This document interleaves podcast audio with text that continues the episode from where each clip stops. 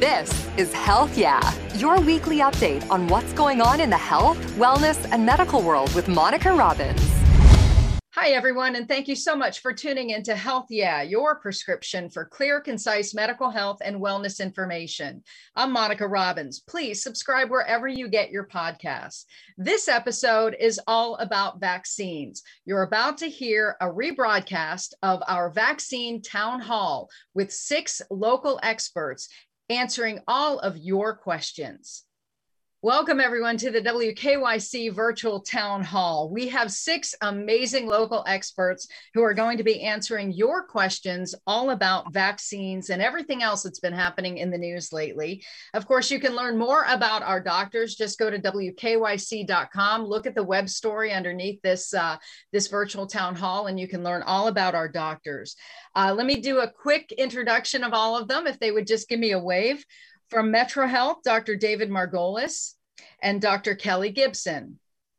From University Hospitals, we have Dr. Amy Edwards and Dr. Claudia Hoyen. And from Cleveland Clinic, we have Dr. Kristin Englund and Dr. Veronica Isaac. Thank you all so much for joining us tonight. We have a lot of questions, and I want to personally thank every single person who reached out to us and sent us these questions because some of them are incredibly important and need to be asked. So we're going to try to get to as many as possible. But uh, of course, today, a big news day. So what I want to do uh, is first we all know about the CDC reversing the mask guidance for the vaccinated, the governor offering some serious incentives to get vaccinated, as well as lifting his state health orders on June 2nd. So, Dr. Uh, Edwards, I want to start with you. Give me your perspective on all of this. What do you think?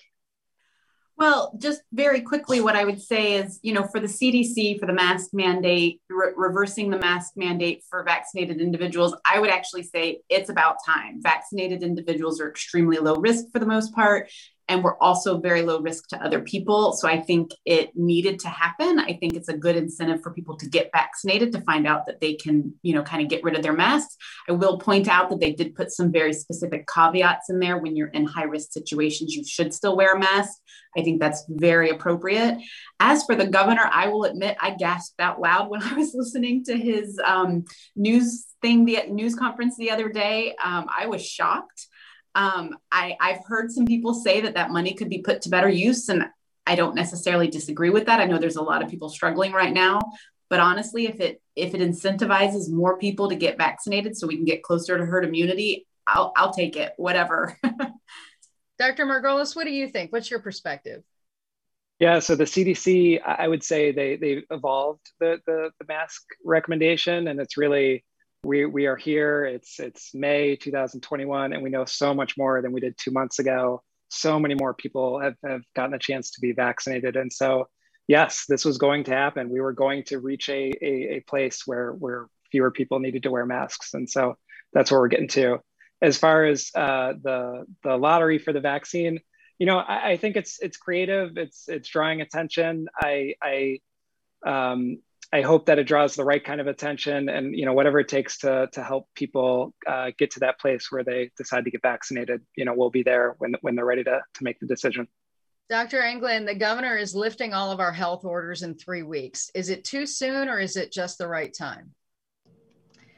Oh, well, I think as with anything with this virus, time will tell.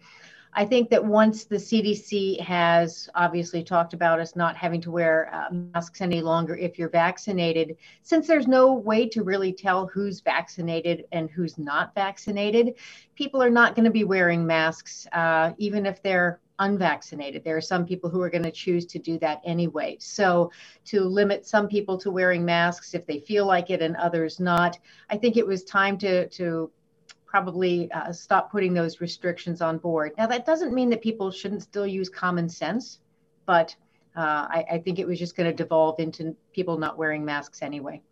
All the heads were nodding when you mentioned the two words, my favorite words, common common sense. All right, Dr. Margolius, you're our only gentleman here, aside from Dino, who's going to be answering answering questions and asking questions with me. Dino, Dina Talley, I'm sorry, I, I didn't introduce you right off the bat. This is Dino. He is our digital producer for WKYC. He is my partner in crime this evening, and he will be asking questions of our doctors and monitoring our text line and seeing if any other questions come in live, and we'll let you know uh, that way too. So if you have any questions, feel free to reach out to us. All right, Dr. Margolius, I'm going to start with you. How long do you need to wait after you get the COVID vaccine to get other vaccines such as pneumonia or shingles or even a flu vaccine? So great news there that that changed, that recommendation changed yesterday. Uh, and so you do not have to wait. You can get both vaccine, all, all the vaccines at, at once. And uh, the reason is, is because same thing. We know more than we did a few months ago, and it's okay to get vaccines together. It doesn't cause any harm. All right, Dr. Gibson, I'm going to jump to you. Uh, I've had I've heard from a lot of um, parents asking this particular question. I'm worried about the vaccine causing infertility in my child, or I've heard from women who may be having trouble getting pregnant. They're worried about getting the vaccine, thinking that it may cause infertility or or pregnancy issues. Yeah, this has become a really common question. Um, I mostly take care of pregnant women, so they're not asking, but they're asking for their friends. And uh, the good news is that there is no scientific evidence or theoretical evidence why this would be the case. Um, there's actually been uh, women in some of the vaccine studies who have gotten pregnant in the study, showing they certainly have no problem with fertility. Um, and we have been uh, reassuring patients that this is, this is not something they should be concerned about. All right, Dino, take it away. All right, let's uh, shift over to uh, Dr. Amy Edwards. And uh, question now goes to the kids. Uh, why do kids need to get the vaccine if they only get mild cases of COVID? Well, that's a great question. And the answer is because it's twofold. One, kids can still spread COVID, so we need them to be part of the solution. And two, some kids do get severe COVID. It is less common than adults, but we've had kids in the hospital. We've had kids in the ICU. I've had kids on ventilators for a month or more at a time from COVID. So there are some cases, and they're impossible to predict where kids have severe COVID. So it's best not to take that risk and just go ahead and get your kid vaccinated. And meanwhile, Dr. Hoyen, will my child have a strong reaction to the second dose similar to a majority of adults?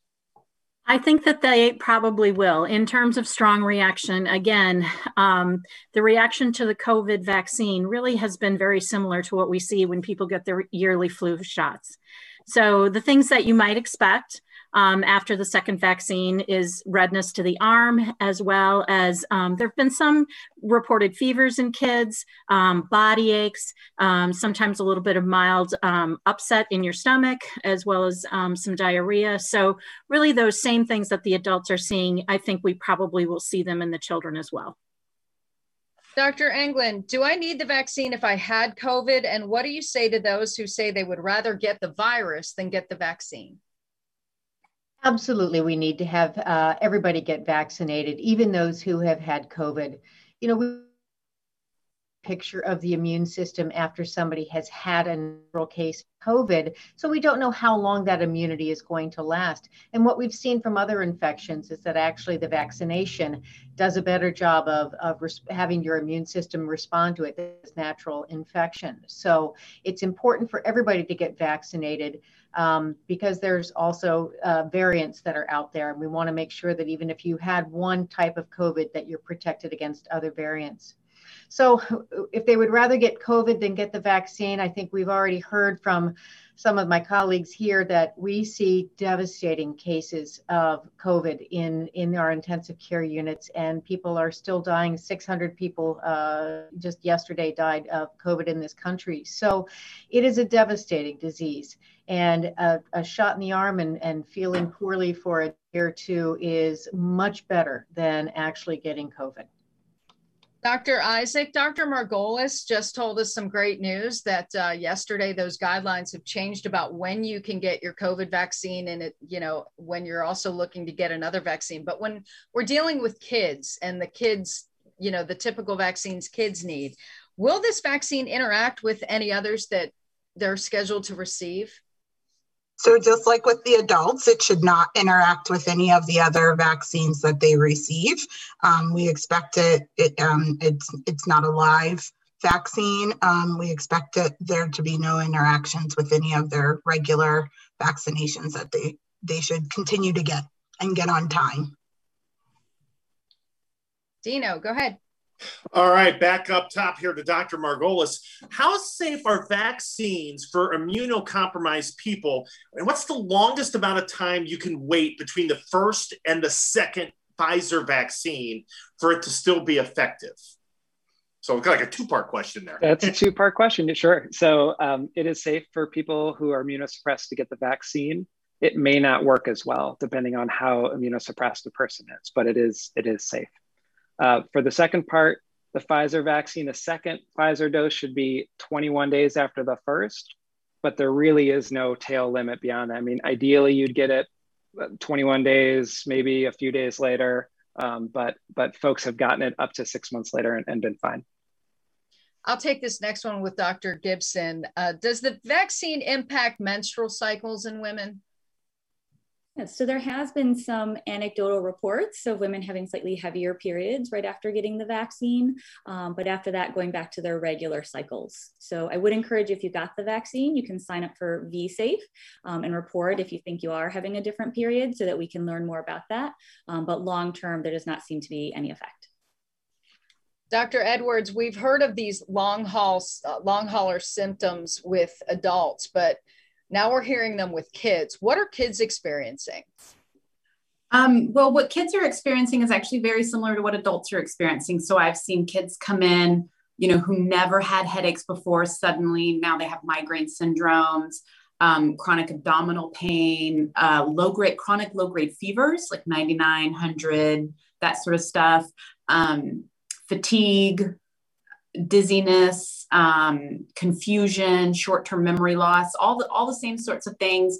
Most of my kids are milder than what my adult colleagues are telling me, but I have had some teenagers who, for weeks at a time, can hardly get out of bed. The fatigue is so bad. For Dr. Hoyen, should children 12 to 15 who have type 1 diabetes get the Pfizer vaccine? And what are the risks for somebody with that kind of a condition? Um, really, all of the vaccines are safe for um, people, even with people with chronic illnesses, as we've heard. Um, uh, you know, even immunocompromised people can get any of the vaccines. Um, for kids with diabetes, it's really actually more important um, that they, um, you know, take good care of their health and do things like get vaccinated. Um, you know, they are relatively, uh, can at times be uh, slightly immunocompromised, as well as their diabetes can lead to um, other health conditions, um, and they can sometimes be a little more fragile when they're ill in terms of their diabetes. So it's really important that all kids, especially those kids with chronic diseases, are getting their vaccine on time. And for Dr. Englund, uh, what's on the horizon for booster shots? You know, and do they have to be the same the same brand as as the first two I received? Like I got the Pfizer. Do I have to get a Pfizer booster shot down the road? And where will I be able to get that, or where will I get that when when that time does come? Well, I think it looks like we're all going to need to get boosters at some point in time. The question is when. Is going to be something that rolls out that we get a flu shot and a COVID shot in the in the fall? Um, it's likely to happen, especially as we see more variants. We're going to need to get some updated uh, versions of of the vaccine. They're looking at studies now to see if even with the first and second doses of the vaccine, if, if it can be intermixed uh, between two uh, be, between the pharmaceutical companies. So we're just starting to get that information out now. So we don't have any any idea yet if you're going to be able to get a booster uh, from a, a separate pharmaceutical company. So more information to come on that. And certainly my hopes are that as we start to get into the time frame of boosters, you're going to be getting that at your doctor's office or at your local pharmacy. We're not going to have to have the mass vaccination sites like we're doing now. Dr. Isaac, is giving the vaccine to my daughter with autism safe? Were there any trials done on children who have or are in the autism spectrum?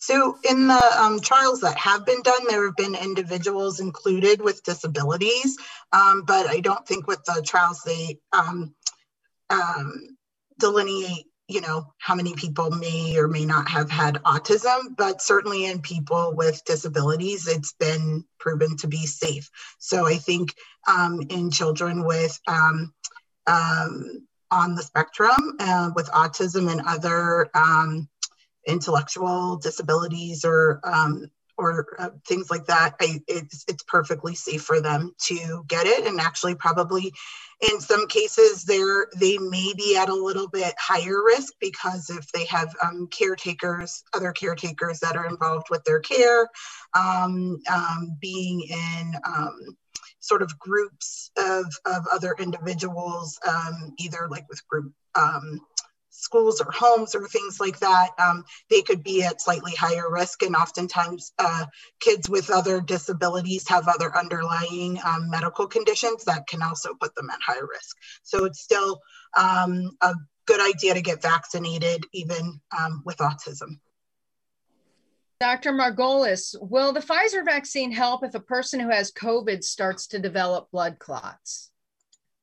It, it would help prevent future blood clots from another COVID infection. So if, if someone gets uh, blood clots in the setting of an infection, um, you got to do everything you can to, to make sure that you don't get another COVID infection because you, you'd be just as likely to get new clots. So it won't help with those current blood clots, but we know how to treat that, but it will help keep you safe in the future.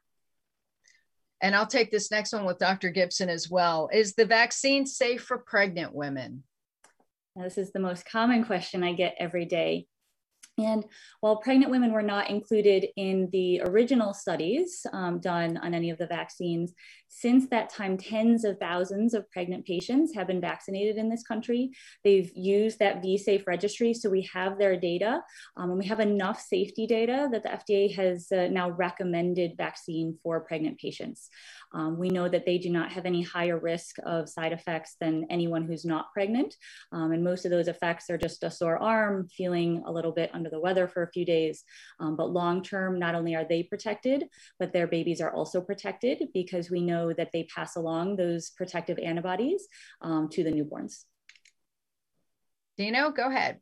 Yeah, let's head to uh, Dr. Edwards. Um, I'm assuming this question has to do with variants, but this is this is I'll read the question word for word. How many kids got the strange COVID illness locally?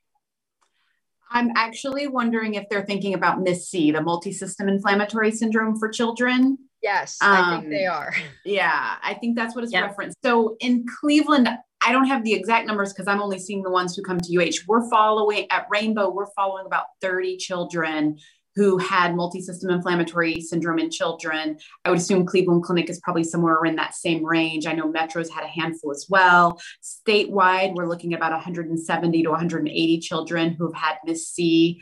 Um, nationwide, I think it's something like 35 children have died and some uh, thousands have had it. So it's it's it's uncommon. It's about one percent of kids who get COVID get MIS-C, but it's it's nasty when you get it. See, I learned something. I learned. I MIS-C. I love it. Uh, I'm gonna. We're gonna learn some more. Here's doc for Dr. Hoyen. Uh, the question is: As a cancer patient undergoing intensive bi-monthly chemotherapy, I've been told that the chemo drugs might inhibit my ability to develop antibodies. I'm also told that I'm immunocompromised by the treatments, making me more vulnerable to the virus. Um, thoughts on that? Exactly. It's uh, we've touched on this a little bit, um, but the way that the cancer drugs will um, make you not be able to respond as well is because they're typically uh, inhibiting some of your immune cells. Um, so they're fighting whatever uh, cancer needs to fight. Sometimes the immune cells um, uh, get in get in in the way of the chemo and um, have they have problems themselves uh, as a side effect of the chemo. Um, and so again, as, as this uh, person has said, that they are relatively immunocompromised. So again, this is really someone that I would recommend talk to their oncologist and figure out when the best time is to perhaps get the vaccine.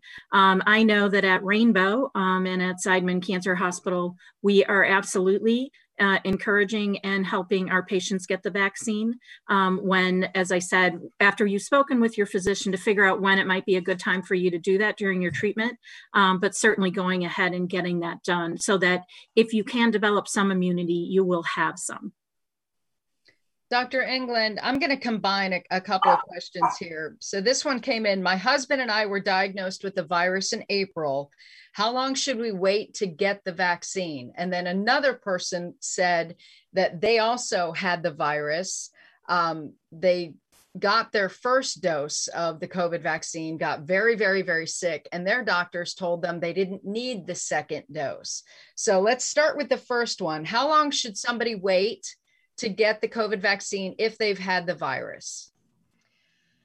So if you've had the virus and this, this couple back in, in April had it, as soon as you're out of your quarantine period, which is about 10 days now, you should be, you, you are eligible to get the uh, vaccine at that point in time. We used to talk about the potential for being protected about 90 days once you've had your infection but i think even that time frame is not clear so as soon as you're out of quarantine you can apply to get your vaccine and i would suggest that you get it as, as soon as one is available for you so the second question, oh, my, my apologies. Um, if they received the monoclonal antibodies for treatment for their um, for their infection with COVID, then they do need to wait 90 days. So that's the newest 90 day time frame. So if you had monoclonal antibodies, and you would know it's an infusion, so your doctors would have told you about that, then you need to wait 90 days because otherwise you won't get a, a decent response to the vaccine. And tying into that, um, yeah, the the person had COVID six weeks later got her first COVID vaccine, got very, very sick from it, and then was told she didn't need a second. Is she going to need one down the no, road? No, we really do need to complete the entire series once you've had it. So even if you've had COVID, I had COVID. Um, and when I had my first vaccine, absolutely, that one that one was the most uh, response that I had. So after the first vaccine, I had a lot of arthralgias and felt pretty cruddy for two days. Went ahead and got the second vaccine and felt fine didn't feel anything after the second vaccine. So if you've had COVID before, you're going to have your most robust response after that first vaccine, where most people who haven't had it will get a stronger response after their second vaccine. But finish it, absolutely finish the entire uh, process because, you know, if you only get one vaccine, it's really only about 50 to 60% effective. Dr. Isaac, this has been such a huge issue among among kids, and you know a, a, lot of mental health issues. We all know from virtual learning and everything else, the isolation. My teen has been anxious amid the pandemic. When do I need to seek help? Um, so, I mean, if you're really noticing um, significant changes in behavior with your with your um, children, um, teenagers in particular.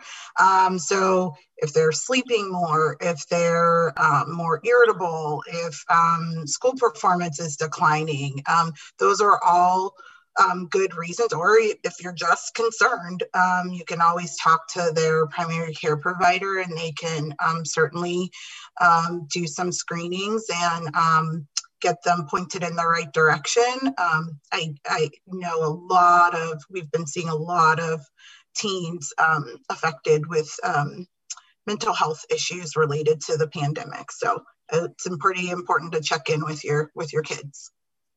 Dino?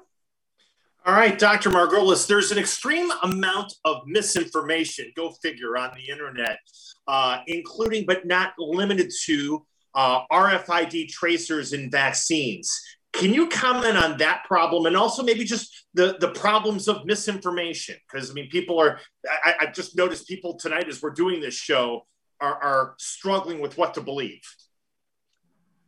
Yeah, you know, so I, I think the we've gone through a lot this year and it's been just incredibly trying time for people to find their grounding as as so much has changed and um, people are hungry for information, and there's a lot of information out there. And some of us are lucky enough to have trusted friends who are in the field, who are public health professionals, who are physician scientists, and, and some of us aren't. Um, and so I, when I hear that, um, it, we just gotta withhold our judgment and you know help people and build that trust and help people get the right information. But you know, this is a vaccine developed uh, by some incredible teams of scientists. And we're so lucky uh, to, to be in this world where 95% effective, um, which, which I imagine none of us thought would, would be possible. And so um, grateful for the, the, the dialogue around it, but, but I hope people will find people they trust who, with, with good information. Dr. Gibson, what trimester should a pregnant woman get the vaccine? Uh, whatever trimester they're in and they're eligible to get the vaccine is when I would recommend it. Um, with that being said, I do have some patients, especially in the first trimester, who are a little more hesitant. So I encourage them to have everyone around them get vaccinated, kind of cocoon themselves with individuals who are vaccinated. And then maybe when they're in the second or third trimester um, and feel more comfortable to get vaccinated at that time. Um, the key is not only for that pregnant patient, but for everyone around them so that we can get the entire community vaccinated. For Dr. Edwards, can a fully vaccinated person be a carrier of this virus and potentially infect a non vaccinated person? Um, so that's a really great question. Um, and the answer is yes, but not easily. Um, so there is some data coming out. Um, there's several small studies that have been done, um, and we're waiting on a couple of bigger studies to finish that show that while a vaccinated individual can carry the virus and spread it to other people, it's at much, much lower levels than what an unvaccinated person would have. Um, the the amount of virus, what we call the viral load, is much, much lower. Um, and viral load matters, numbers matter. And so, with that lower load, it's harder for me to get people sick thus the newer recommendations for vaccinated people not to worry about masks quite as much um, because it's much harder for us to get other people sick. And for Dr. Hoyen, um, what side effects would be considered to be too extreme after that second dose of the vaccine? And when would it be necessary to go see your doctor or a clinician after that. This, this person who asked the question says they got Pfizer part two back on April 24th. Um, typically, the, the, the most serious um, reaction that we worry about from the vaccine is, is an allergic reaction. Um, and th- those people typically um, have that reaction if they're going to, and it's been very few people, to be honest with you. Um, I, I think there have only been one or possibly two people who have become ill within that 15 minute or 30 minute waiting period um, that you do after you receive your vaccine. Um, so that's really going to be the most critical time. And that's why when you get the vaccine, people are having you stay and they're watching you to be sure that there aren't any side effects like that really the the only other thing that i've seen where people have had to actually go to a physician like we said most of the side effects are uh, kind of like a mild case of the flu um, and last maybe one to two days. So uh, not a lot of chance there that you're going to end up in a doctor's office.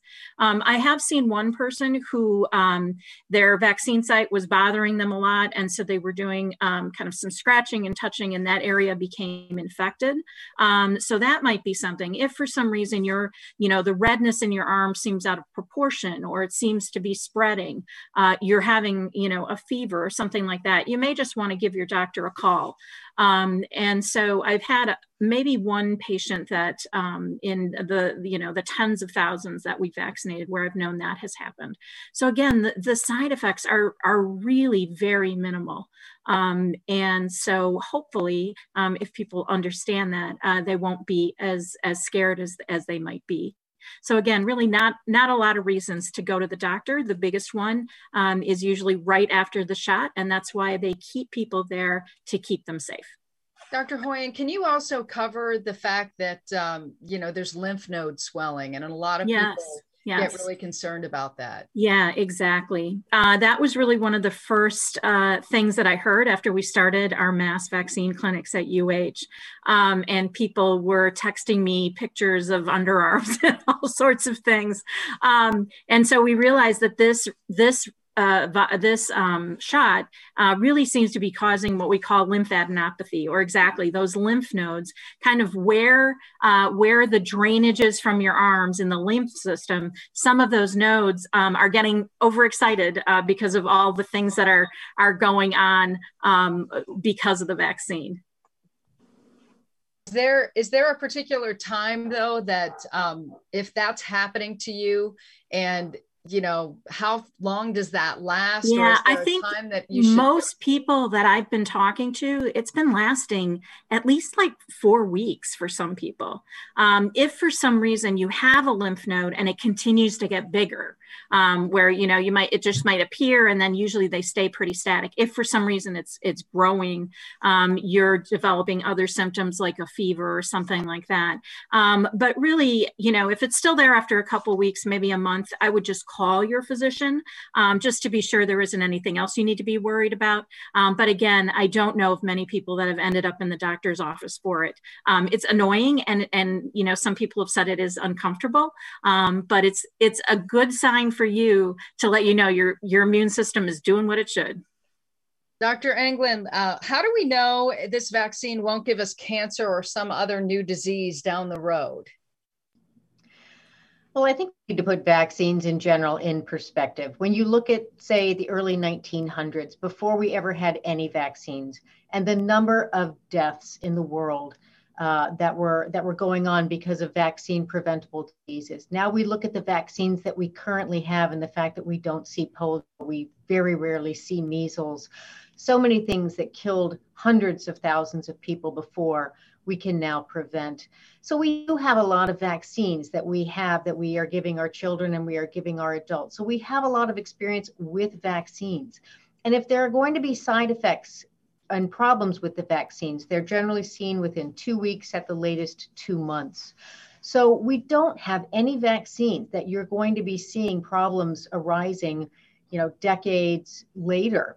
Um, and again, we've had vaccines since the 1940s. So we don't have any history of any vaccines causing counts, cancer down the line. So it's really unlikely that this one is going to be having any problems as well.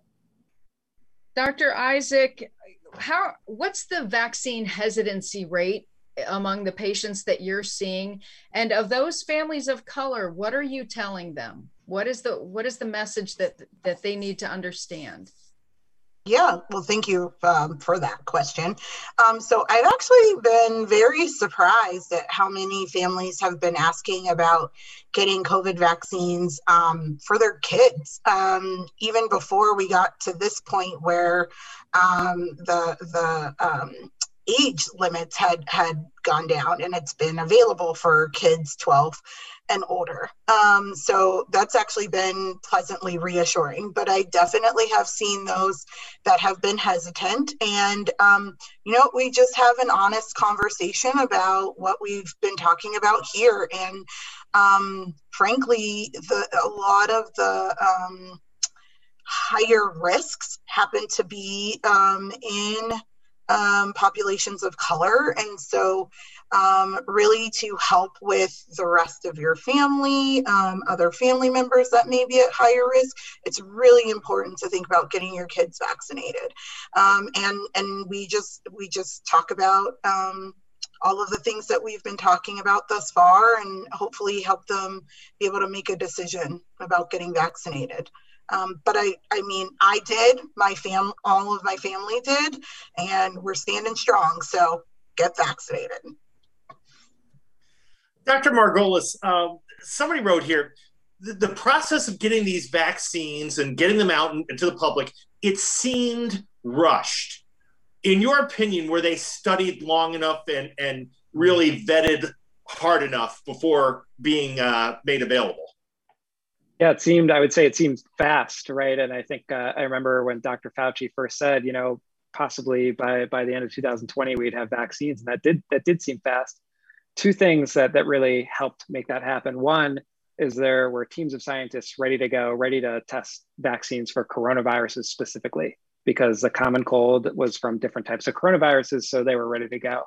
The second thing, unfortunately, is that there was so much of coronavirus SARS-CoV-2 in the in the community at the time that the vaccine was tested that it was pretty quickly clear which folks in the study had the placebo compared to which folks had the, the real vaccine. And so, you know, never, you know, in 100 years have, have we had that much of this infection that we were, um, you know, had this huge opportunity essentially to, to, to make this vaccine during this time. And so that's what, that's what led to it being ready so quickly. Can you also talk about the fact that never in our time, at least not in my lifetime, I've ever yeah. seen governments pour billions of dollars into research. You know, we had people getting involved. I mean, this was a this was a global emergency pandemic. Is that another reason why this research was done so quickly and got to market, if you will, so quickly? Yes, you said it. You said it. And and also, um, I've had a number of people talk to me about the fact that they're concerned that this this only received emergency use authorization. These are not FDA approved. What's the difference and why does it matter? It's a timeline question. And so we are still in the first um, six months or so since this vaccine received the emergency use authorization. Formal approval takes longer six to 12 months longer. And so we will get there. It's just going to take longer. And, and they do that because they want to continue to watch, um, you know, how people do, but, but we'll get there shortly, I imagine. And I would guess emergency use is meant for an emergency, which. This yeah, this felt, this felt like an emergency for sure. Yeah. Dr. Gibson, what does the vaccine do to the baby? Uh, well, it protects the baby um, by mom making the antibodies when uh, they get the vaccine. Then those antibodies cross through the placenta. Similar to other vaccines we use in pregnancy, we recommend the flu shot. We recommend the tetanus booster. Um, this is the same. It protects uh, it protects the patient, and then it protects the baby after delivery, so that the baby is safer um, out in the world where there's still COVID going around. For Dr. Edwards, if vaccinated people can still get COVID, can they still get damage to their internal organs? Is there any information regarding vaccinated people who contract COVID presenting with damage to their lungs or any other organ that you're aware of? Yeah, so that's a really great question. So um, I'm going to answer it two different ways. One is yes, it is possible for people who get vaccinated to get COVID. We know that the vaccine is not 100% um, protection. It's very, very good protection. 95% of people who um, get vaccinated uh, won't get COVID.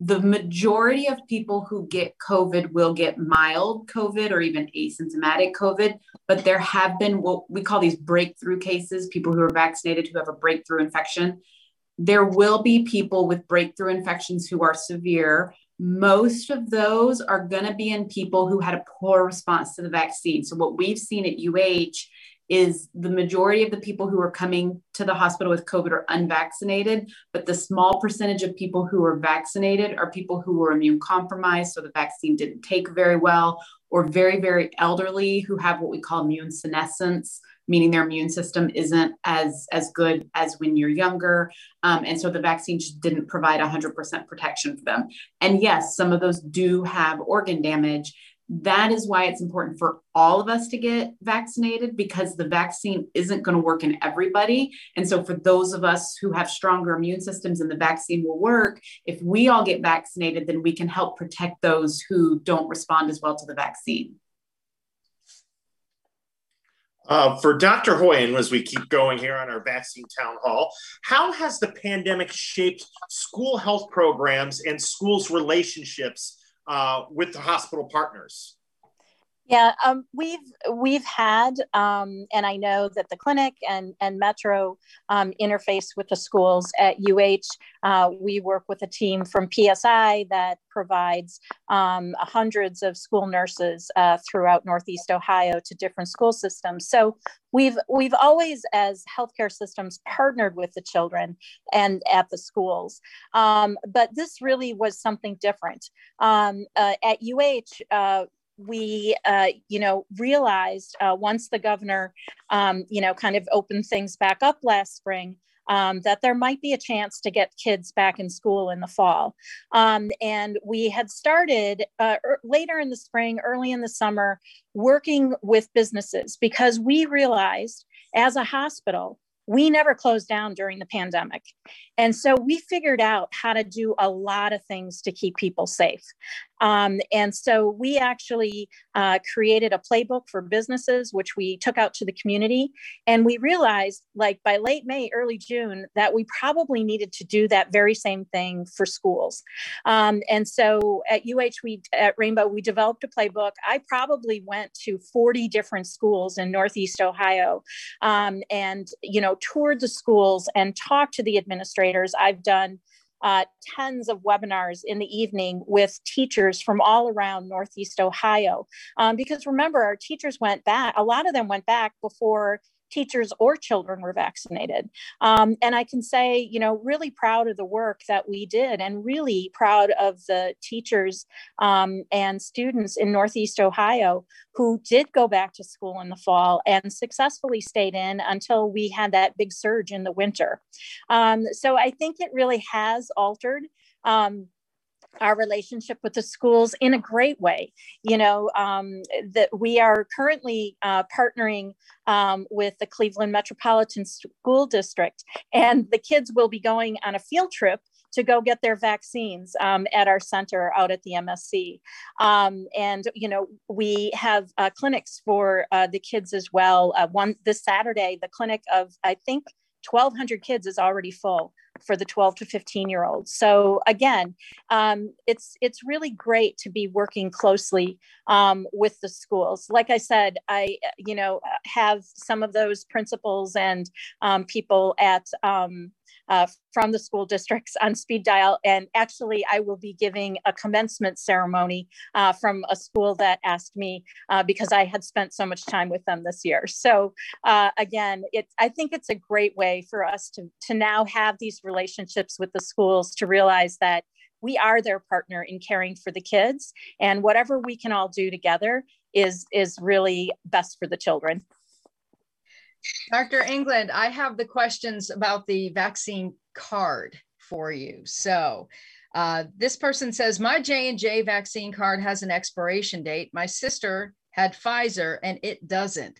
Is this the expiration of the shot's effectiveness or the expiration of the vial the vaccine came in? Typically when we have an expiration date that is put on any kind of a, a, vaccine record, that's the, the date of the vial. So the vial is good until that date. So we just want to make sure that we're not giving anybody an exposed uh, or an expired vial. Uh, how long is this going to last? Well, I don't know. So it, they, we certainly cannot put any kind of a, an expiration date on, uh, on how long our immunity is going to last. So it's not you who's expiring or the uh, correct because you got the vaccine. It's, it's the here's, vaccine. Here's another one. When I was vaccinated at the Wolstein Center, uh, the Army National Guard did the vaccination, gave me a paper card. Is that the only record of my vaccination? Is there a central database somewhere? And should I give a copy to my doctor? So I would definitely say give a copy of the vaccine to your doctor just to make sure. It's very important that we have uh, those recorded. From what I understand, everything that was done at the mass vaccination site that has also been recorded uh, so that it is available for uh, all of us, uh, all of those uh, who were vaccinated down at Wolstein to be included in the um, lotto that's going to be coming out. Uh, so you shouldn't have to worry about getting yourself re-registered for that. You can you can win that million dollars as well. So that should be in a database uh, from a public health standpoint and, and from the state standpoint, but it may not have been uh, sent to your own personal doctor. So make sure you communicate that information to your own physician and that website info for uh, for the state more information on the lottery is supposed to come out next week. So i know it's going to crash about five seconds after it hits you know but hey if it if it makes more people get a vaccine more power to them um, dr isaac what do i do if i'm terrified of needles? Oh that's a good question. Um, so, um, well, th- we have a lot of different ways of dealing with needle phobias, um, especially in a pediatric clinic. Um, so, oftentimes there can um, be certain medications that we can actually apply in the area. Um, though those things take time. Um, we also have child life services that can help um, with distraction techniques and things like that um, while someone's getting a vaccine. Most of the kids I see are older, and so typically it just takes a, a nice strong hug from a parent and we get through it. Um, and I think most of the time, kids really worry about like the length of the needle and the size of the needle. Um, and really, it doesn't matter because once it goes, it's just the part that's going through the skin. So once that happens everything else is fine. Um, and that's less than a second. Um, and our nurses are fantastic do this all day. Um, so really um, trying to distract yourself and, and get through it and know that this is a good thing um, and we'll we'll get through but definitely talk to your doctor and they can help with that take me to my happy place and don't look Exactly. That's it. All right, you know, Dino, go ahead. Dr. Margolius, uh, I was told I should not get the vaccine due to a severe reaction to contrast, shellfish, penicillin. Uh, will there be a vaccine eventually that would work for these people? So the, the current vaccines, all three of them work work for you. Um, the the fortunately even if you have allergies to these other things, this vaccine is safe. And we'll make sure that we're right there um, in the worst case scenario if something were to happen. But but you're safe. You can get the vaccine. That's good. I have a shellfish allergy and I I was fine. So I just good to- stay away from shellfish would be my recommendation. That's right. I, I want to throw in there, Dr. Margolius, we had another question. If you're allergic to uh, CAT scan dye and have reaction from nuclear stress test injections, can you still get the vaccine? You still can. Yep, you're safe. Good to know. Dr. Gibson, should we wait until mammogram appointments are done before we get vaccinated? Yeah, that's a, a great question. Um, I'm going to go back to Dr. Hoyen, and her uh, overexcited lymph nodes. Uh, so when you get the vaccine and you get uh, some, some patients will get that swelling in their lymph nodes, we recommend that you either get your mammogram before your vaccine, or if you've gotten your vaccine that you wait about four to six weeks for those lymph nodes to go down so that you don't get any false positive results on your mammogram. All right, Dr. Edwards. This this is one. I mean, I've seen it about five times tonight. We've, we've got a bunch of people asking about this. Uh, I'm fully vaccinated. My neighbor, however, refuses to get a vaccine. How safe will I be walking into a store without a mask with potentially unvaccinated people?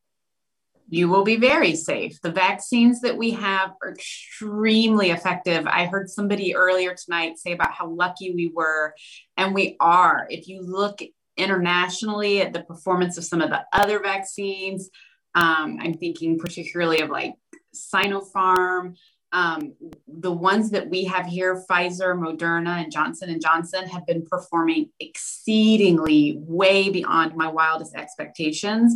So if you are vaccinated and your immune system is, is relatively normal i know there's some immune compromised people who maybe are getting less protection from the vaccine but the vast majority of us have excellent protection from the vaccine. And so while yes you should encourage your neighbor to get vaccinated you are protected Uh, here's one for Dr. Hoyen. Um, and this is a good shout out, I think, for for the clinics. Um, can kids sign up slash walk in to UH Pfizer clinics? Um, the uh, the kid, the parents uh, would need to uh, probably help the kid uh, because you need parental consent um, mm-hmm. to get the vaccine. So um, I know that the governor has said um, that if children are going with their school to a vaccine clinic, um, that they don't need their parent there as long as they have that that proof um, of consent. Um, and again, the people who are bringing them, you know, from the school are going to know who they are. Um, right now, uh, anyone who um, is a child would, uh, who's under 18 is going to need to have their parent there with them. And I, I want to throw in something too, and, and doctors jump in on this. And I haven't seen yet, it may have already happened, but 12 uh, year olds need a prescription to go to a pharmacy. However, this will be a moot point as soon as the governor signs a bill that is on his way to his desk, and hopefully by now he's already signed it. Um, is that the message you're getting as well? Right. Okay. It, yes, I've already prescribed uh, is, the COVID but, shot for a couple of my 12 year olds. Right. But um, actually, if you're coming to this vaccine UH, um, you don't need that pharmacist right. prescription or, or your physician's prescription. Um, so if you are, if you're going to bring your 12 year old um, to a mass vaccine clinic like that, uh, there does not need to be any sort of um, prescription from the physician. Right. So uh, there are still ways, even tomorrow, uh, for you to get your child vaccinated or on right. Saturday um, without needing to have um, your physician uh, write a prescription. Absolutely. It was only regarding pharmacies and right. Know, within a matter of hopefully hours, that will no longer be an issue. Um, Won't Dr. be an issue, right? Dr. Englund, we have one about um, corticosteroid knee injections within a few days of a COVID vaccine. Um, will it affect the immune response? You know, when, when corticosteroids are injected into an enclosed space like a knee, there really shouldn't be much of a systemic uptake of that steroid. So you should be pretty comfortable with being able to get a vaccine within a few days of that of that. And you should still be able to get a fully robust response from that. So I don't want anybody to have any reason for delaying the vaccine any more than they should. So please take that opportunity and go ahead and get vaccinated. And on those same lines, Dr. Margolius, I'll bring you into this. Um, I know there was a study done with people with blood blood cancers and the, having a lower immune response. What do, do those people need to be aware of anything more specific? just as we've we've said earlier that if if your immune system isn't as strong, the vaccine might not protect you as well, but it won't cause you harm, and it's still definitely the right thing to do to get it to protect you. All right, I cannot believe we've uh, managed to get through quite quite a few uh, viewer questions, and I want to thank everybody for submitting them, and, and thank you with all of my heart for answering them because I I simply can't. I just listen to the experts and you know say what you guys tell me. But uh, what I'd like to do is kind of do a round robin here, and your final thoughts. What what you want people to take home, and and especially for those we know there's probably uh, especially relating to kids for those of you who in pediatrics we know there's about a third of parents who are can't wait to get their kids vaccinated. There's another third sitting on the fence and then there's another third who are like absolutely not. So let's talk to those two thirds. Um, dr isaac i'll start with you. What do you want them to know? Um, that the vaccine is safe um, and as we said earlier, we're, we're we've been worried about um, the mental health of our kids. We've been wanting to to get back to socialization, playing sports. This is the best thing we have and the best way to be able to do it. So um, we should get vaccinated. Dr. Edwards, what are your thoughts? My thoughts, if you're a parent sitting on the fence, what I will tell you is I'm vaccinating my own children. It's safe, it's effective. You should do it. Dr. Hoyen? Um, and again, my children have also been vaccinated. Um, my 18 uh, year old took it upon herself. Uh, she was so excited to get vaccinated that she actually stalked multiple Rite Aids um, before the 18 year olds were allowed to get their shots because she would, she and her friends would get the shots, um, you know, the leftover shots at the end of the day if somebody didn't show up. So, um, you know, there are children who are excited to get this because it's getting them back to normal. It's so important for them. It's so important for all of us, but especially the kids. This has been so hard on them and so hard to understand. And it's, you know, they need to be with each other. They're all growing, they're learning, and, and that's how they grow and learn by being with their peers. So I hope that parents understand with this vaccine, not, the science was not compromised. The timeline was compressed, but the science wasn't compromised. These are amazing vaccines. And we just hope that you understand um, how excited we are for you and your children uh, to be able to take this next step so that we can all get back to the lives we had before and we can move the kids forward and get them back in school with their friends. Um, really, just, you know, like it used to be. And maybe have a chance to get a four year scholarship somewhere too. you never know. Um, Dr. Gibson, there-, there could be that too. We'll take it. Dr. Gibson, is there anything you would love to make sure women who are trying to get pregnant or pregnant women be aware of? Is there anything we didn't ask you that you want to make sure they understand about the vaccine? Um, you know, what I tell my patients is that we've spent the last, what, 15 months wearing a mask, being afraid for good reason of this virus, right? I've had pregnant women intubated in an ICU without their family around them. I do not want that to happen to another patient. And now we have a tool to prevent that. We have a tool to get back to normal, to go to the grocery store without a mask on, to travel and see your family. Um, it's just one shot or two shots, uh, but it's uh, it's the key to getting our world back. Um, and so I would encourage every patient to do it. My whole family's been vaccinated, and I hope that yours will too. Dr. Margolius, what would you like people to remember? And is there anything that you keep getting asked that I forgot to ask you? No, you you asked them all. You, this, was, was a great conversation. I, I, think I would just add one additional thing is just just kindness. Um, folks are going to be in different places of their journey with with coronavirus, with masking, with indoors, with outdoors. So be kind. Don't judge. You know, if you see someone wearing a mask and they're vaccinated and they're outside, they're still allowed to wear the mask and and just be kind. Dr. Englund, I'll, I'll let you have the final say here. Oh, I couldn't agree more with uh, Dr. Margolius's comments. I think this is a very rapid moving field, and we're making new recommendations. And some people are comfortable, and some people aren't. And I think it's and and I also don't know what somebody else's health status is, so I don't know if they're immunocompromised or living with somebody who's older that they're concerned about. So. I'm not throwing away my masks, and I don't expect anybody will. We also don't know what the fall will bring do everything that you can to protect yourselves and your loved ones. For those people who say that they're they don't need to worry about it, they're young, they're healthy, they're not going to get sick. You know what? You may end up in our long COVID clinics here. That's not something that people want to do, but you may not get hospitalized, but you could be living with the after effects of that for months to come. So protect yourself as best you can. Keep wearing those masks if that's what makes you comfortable and makes you feel safe. Um, but first and foremost, get your vaccine.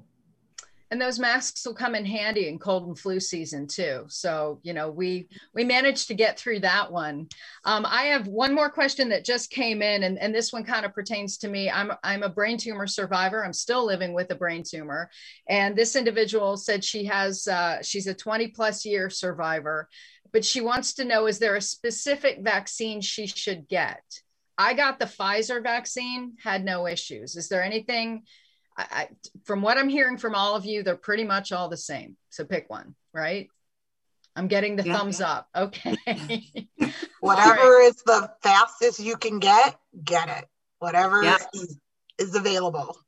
Great advice. Again, thank you all. I know this is not going to be our last town hall, but we are three weeks closer to somewhat normal you know, and uh, just I, I love uh, I I am not a doctor. I don't play one on TV. I just have the ability to talk to very very smart people, and uh, the only thing I will prescribe with you is common sense. Please follow me at Monica Robins on Twitter and Instagram, and please like my Facebook page, Monica Robins WKYC, and stay updated with local health news. Find my news stories and video podcasts on my YouTube channel, Monica Robins, and please subscribe to that as well. And of course, stay up to date with all of your news and everything coronavirus related at WKYC.com. And also check out WKYC social media platforms and YouTube channel. Thank you so much for tuning in to Health Yeah. Have a healthy week. Thanks for listening to Health Yeah with Monica Robins from WKYC Studios. Subscribe now so you never miss an update. And find more on everything you heard here on WKYC.com and on the WKYC app.